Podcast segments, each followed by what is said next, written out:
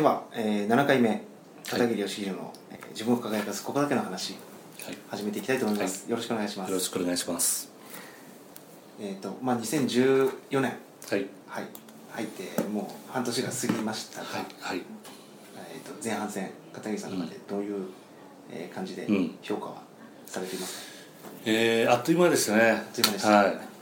えー、年が明けたと思ったらもうすでにね、6月も終わりという形で、えー、ちょっとあの会社内的にもたくさんいろんなあの移動とかありまして、えー、スタッフのこう配置転換とかですね、えー、ちょっとだいぶ社内の組織体制を考えることに時間を費やすことが多かったなと。っていうことはじゃあこれから後半戦はその新しい体制のもとまた、えー飛び立っていこうとそうですね。そういうはい。でなんかいろいろまあ体制変えたっていうふうにおっしゃってたんですけど、えー具体的にはどういうふうにこうなんていうんですかね体制を変えて？そうですね。うちがあのイベントの事業部とあのあとは結婚相談のクラブの事業部ですね。2つに分かれておりまして、えーそこでまあ一人ずつあの、えー部長という形で責任者を、えー置きましたのでイベントの方は今自治体さんとの取り組みも非常に増えてますのでまあそんな形で、えーまあ自治体との、まあ、サポートの仕事ですね。自治体の婚活のサポートの仕事をえースタ本格的にスタートして今年で6年6年。経ちますので、まあ、その中でいろんな課題も見えてきています。そこのお課題を踏まえてよりこう成果が出るようなまたご成功につながるような、まあ、そういう取り組みを回していきたいなというふうに思ってますね。はい、あとは、えー、とパーティーではなくその結婚相談の方のクラブ事業に関しても今ずっと、えー長年展開しておりますのでそちらもまあお客様のケアという部分に関してはやはり今後重点を置いて、えー満足いただけるような取り組みをしていきたいなと思ってます。はい。はい。行政の方も、ええ。まあ、そのクラブの方も、はい。いろいろまあバランス取りながらやられてるんですけど、はい。その具体的にその行政の方っていうと,、ええ。ーと今どういうふうな課題がうん。婚活事業の中にあるのかなそうですね。やはりあのカップリングまではたくさん今あのイベントを開催するとですねたくさんカップルの成立者が生まれますので、まあ、そこからの、えー交際からご成婚に至るプロセスですよねそこを、えーやはりよりもう少し私、えーと当社の方でサポートしていくシステムというものを、まあ、今後作っていくということですよね。まあ個別に相談に乗ってあげたりとかですね。またあそのイベント後の一つのこう集客できる集客というか参加できる何かしら仕掛けを作ったりというふうなことも、えー必要なのかなと考えてます。はい、で逆に、えー、とそのクラブ、ええー婚結婚相談所としてええ方のあの今、えー見据えてるその課題というか、うんうん。そういうのはそうですね。まああの割とうちの結婚相談サービスの方は価格的にも非常にお安いので、非常に気軽に皆さん利用していただけるというところが非常に最大の、えー、とお客様にとってのメリットなんですけども、まあそこのまああやはり利用しながらお客様が、えー成長して魅力的になっていくっていうふうな、えー形でまあうちの方もよりこう異性にとって、えーまあモテるとかこの魅力的に映るような一つの仕掛けとかそのアドバイス的な部分を、まあ、個別にとかですね、まあ、いろんな形で、えーまあ、提案していきたいなと思ってます。まあ、聞いてる方ちょっとわ分かんない方ばっかりだと思うんですけど、うんアクセスさんってあの2階にあるじゃないですか。はい、会社が。えで自分こう今日階段上がってきて、うんパッて正面見たら、うん。なんかすごいチラシがあったんですね、うん。すごいインパクトのあるチラシ、はいはいはいはい。あれあれって一体まあなんかそういう山があるのかっていう、そうですね。7月に一応開催するんですがあの新潟県の魚沼市のあの一応イベントなんですね。であの私どもの会社が、まあ、企画運営でサポートさせていただいておりまして今山登りをする女子がまあ増えてまして、はいであの大沼市の市長の意向もあってぜひこの尾瀬で大沼のですねそこで、えー婚活をやりたいと。ここにたくさんの人が、えーに来てほしいと。いうあの意向がありまして、まあ、それを実現する形で今回イベントを企画したわけなんですけども、えーことのほかあの女性のお申し込みが非常に殺到いたしまして。すごい。それがすごいですね、はい。あの大勢はい。というのもやはり、まあ、一応トレッキングということなんですがあのまあある程度あのそれに心の準備をしていかないとですねですよ。なかなか気軽にこう歩いて登るっていう感じではないんですよね。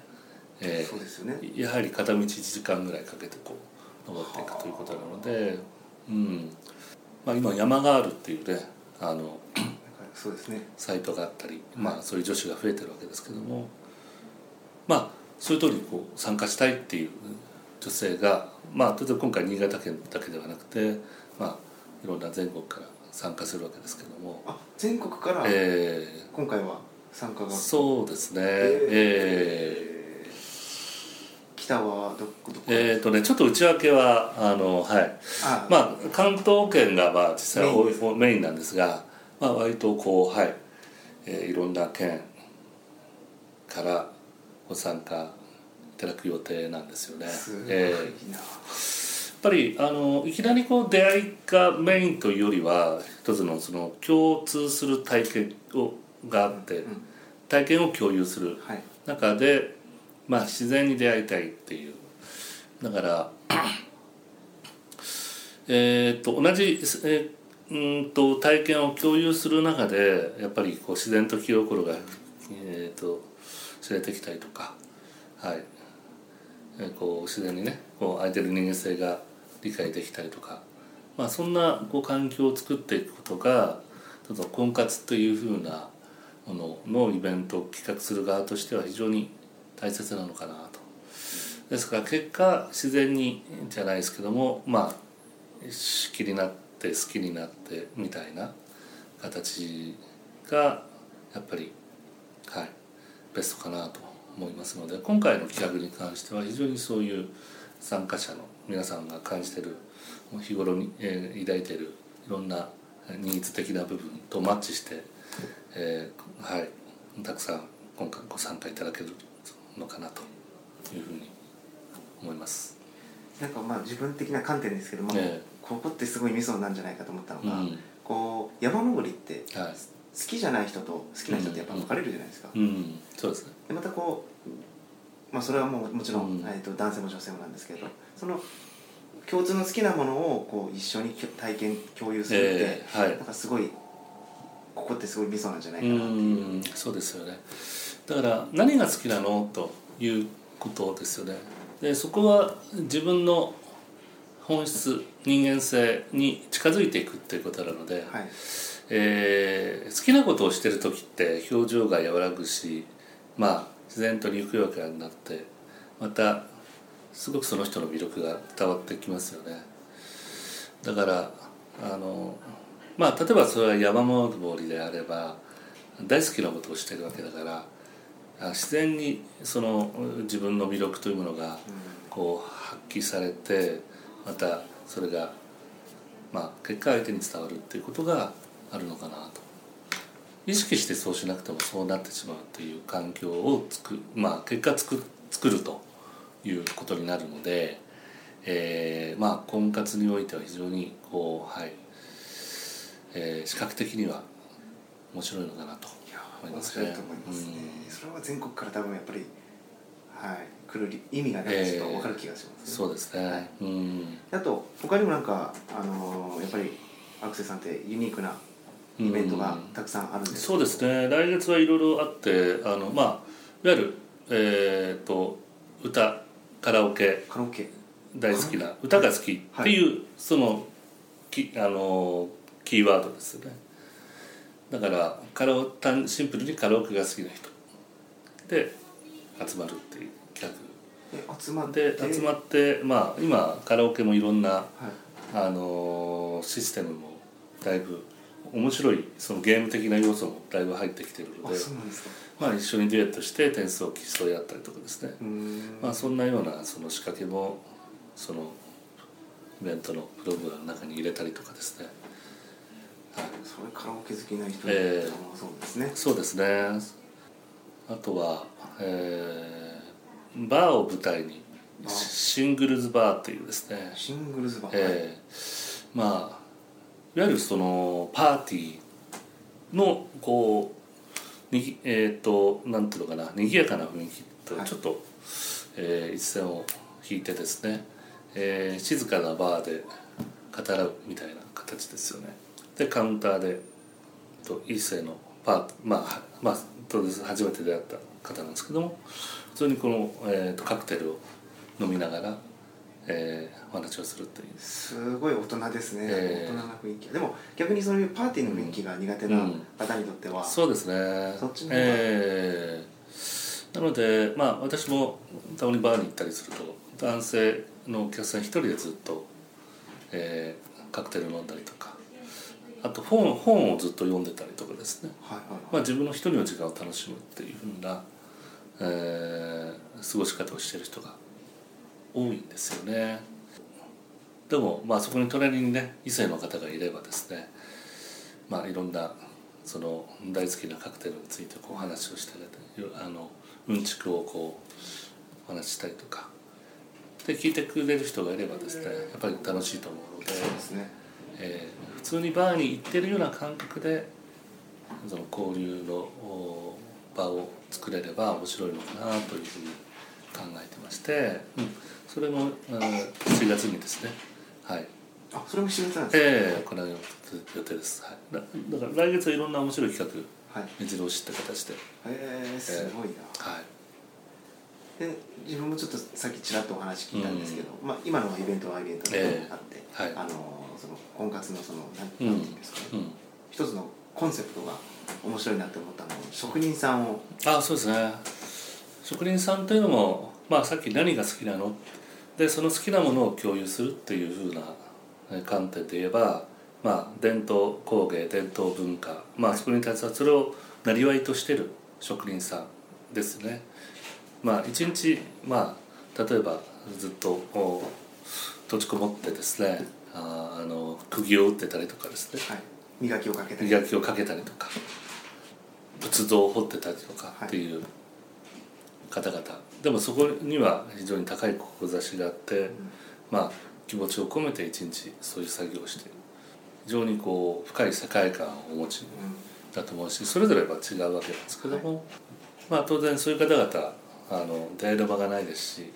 まあ逆にその普通のパーティーに参加しても、まあ、その人の魅力とか良さって伝わりきれないのかなというふうなこともあるわけですよね。なのでえっ、と逆にその共通、えー、と一つのテーマを共有するという意味で、まあ、そういった職人さんが提供しているものとかまたその姿とかですねそういったものに共感を感じて、うん、感じるであろう女子をまたそこにたくさん集めて一つのイベントをやったりまた仕事場訪問じゃないですけどもそういうことをやったりとかですね。で、えー結果またそこで共有しているものができるのでご縁につながっていくということがあれば素晴らしいことじゃないかなそうですね。そういういろんなその今までまあ多分新しいうん。イベントのそのえ種類だったりとか、はい。コンセプトだったりとか思うんですけど、えうん。そういうのは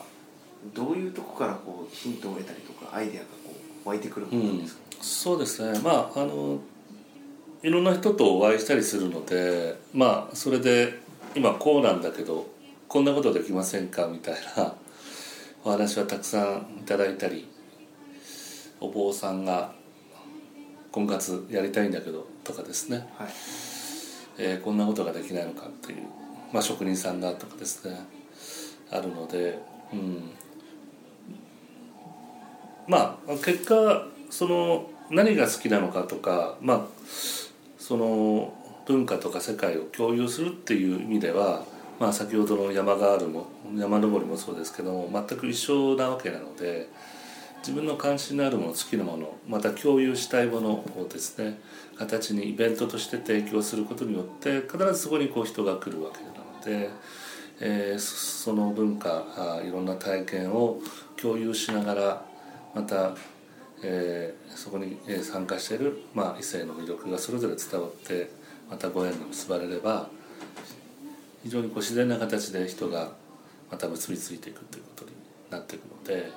今社会においてはそういううん人間同士が共有するその体験ができるその、えーなんていうのかなあの環境というのが年々少なくなってるのかなというふうにそうですね感じているんですよね。うん、まあ一人でも何でもできちゃう。まあそれだけまあ便利な世の中になってますけれども、逆にそれに慣れ親しみすぎてしまって、うん、人間同士の一つのこういう交流とかコミュニケーション、表面的な部分ではなくて一つの共有していく文化とかいろんな好きなこと世界観をというふうな環境が非常に少なくなっているのでまあ特定の人とはそういうものがあるかもしれませんけれどもまあ割とこう多くの人と常にそういうふうな、えー経験をする体まあをことを体験していくっていう時間がやっぱり少なくなっていくんですよだからまあ我々がイベントを提供する上ではやっぱりそその部分を一つの切り口として提供して形にすることによって皆様に喜んでいただいたりまたそれをきっかけに知り合っていただける人がもしくはご縁がね結ばれる、えー方々が増えて、えーいくんではないかなというふうに思ってます。はい。いやー本当にここまで聞くと単なるやっぱり婚活やってる会社じゃないんだぞと。そうですいねう。ふうには、えはい、うん感じますね、うんうん本当にうんうん。うんうんなんかこう展望とかえビジョンみたいなのえうんなんか改めてえなんか抱いてるものとかってあるんえですか、うん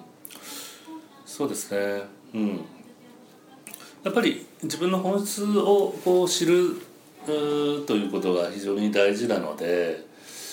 えー先ほど今共有するう時間がやはり、えー社会の中で少なくなっている一人一人という意味では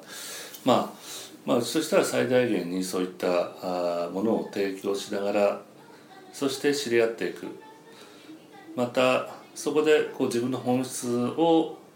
に近づいていく見つめていくきっかけにしていただければいいのかなと、えー今他者評価であやはり自分自身が他人から評価されて例えば仕事においてもですね、えーそしてその評価の中で、えー頑張ってやっていく生きていくっていうふうな環境でにおられる方が多いと思うので、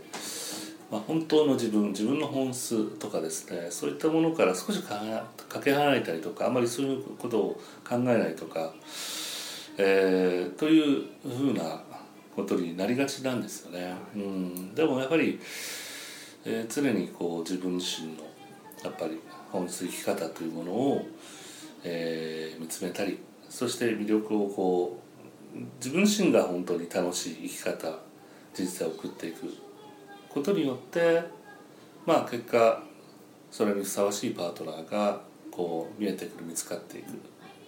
よりこう幸せなご縁が結ばれていくっていうことがあ本来はたくさんあっていいはずなので少なからず、まあ、うちの会社と当社としてもですね、まあ、そういった機会を提供しながら生きている充実感、まあ、幸福感を高めてもらう。というようなね、えー取り組みをこの授業を通じて、えー行っていきたいなと思ってます。はい。まあなんかそしたら、うん。うん、今これからうん。結婚を考えてる方だとか、うん。なんか今結婚をして、うん。例えばあんまりうまくいってないうん。方とかも、まあ、聞いてるかもしれないんで、うん。なんかこう一言エールみたいなものを、うん。はい、そうですね、まあ、今言ったあの 自分の本質って難しいですしね。本来はあまりしていたくないなっていう人も実はいてですね、えーまあ、これ強要できるものではないんですけどね、うん、ただまあ自分は何が好きなのかっていうところから、まあ、本当の自分というものが少しずつ見えてきたりしていると思うんですね。なのでうーんとまあ仕事とかいろんなあの環境の中で、えー頑張ってる自分というのがあってそれも一人の自分の側面でもありますけどももう一つ自分があ何をすればワクワクするのかっていうふうなところからまた見つめ直しながらそしてえーとうんよりこう充実した本当の自分をこう表現しながらそしてそこにこうふさわしいパートナーがまた現れてきた時にですね、まあ、人生の充実感ということを、まあ、感じることがあればそれは素敵なことなのかなというふうに思いますしまあそういったあサポートですよね。私たちはそういった環境を作っていく。一つのこうそれを仕事としているので頑張ってこれからもたくさん良いものを提供していきたいなと。思ってますので、はい。わかりました。じゃあまた来月からですね、はい。えーまあ、これ7回目なんですけど、えまだ8回目から続きがありますので、はい。ぜひあの楽しんであ。聞いていただけたらなとそうですね。はい、はい。思います、はい。では、えーこれで終わりたいと思います、はい。どうもありがとうございました。ありがとうございました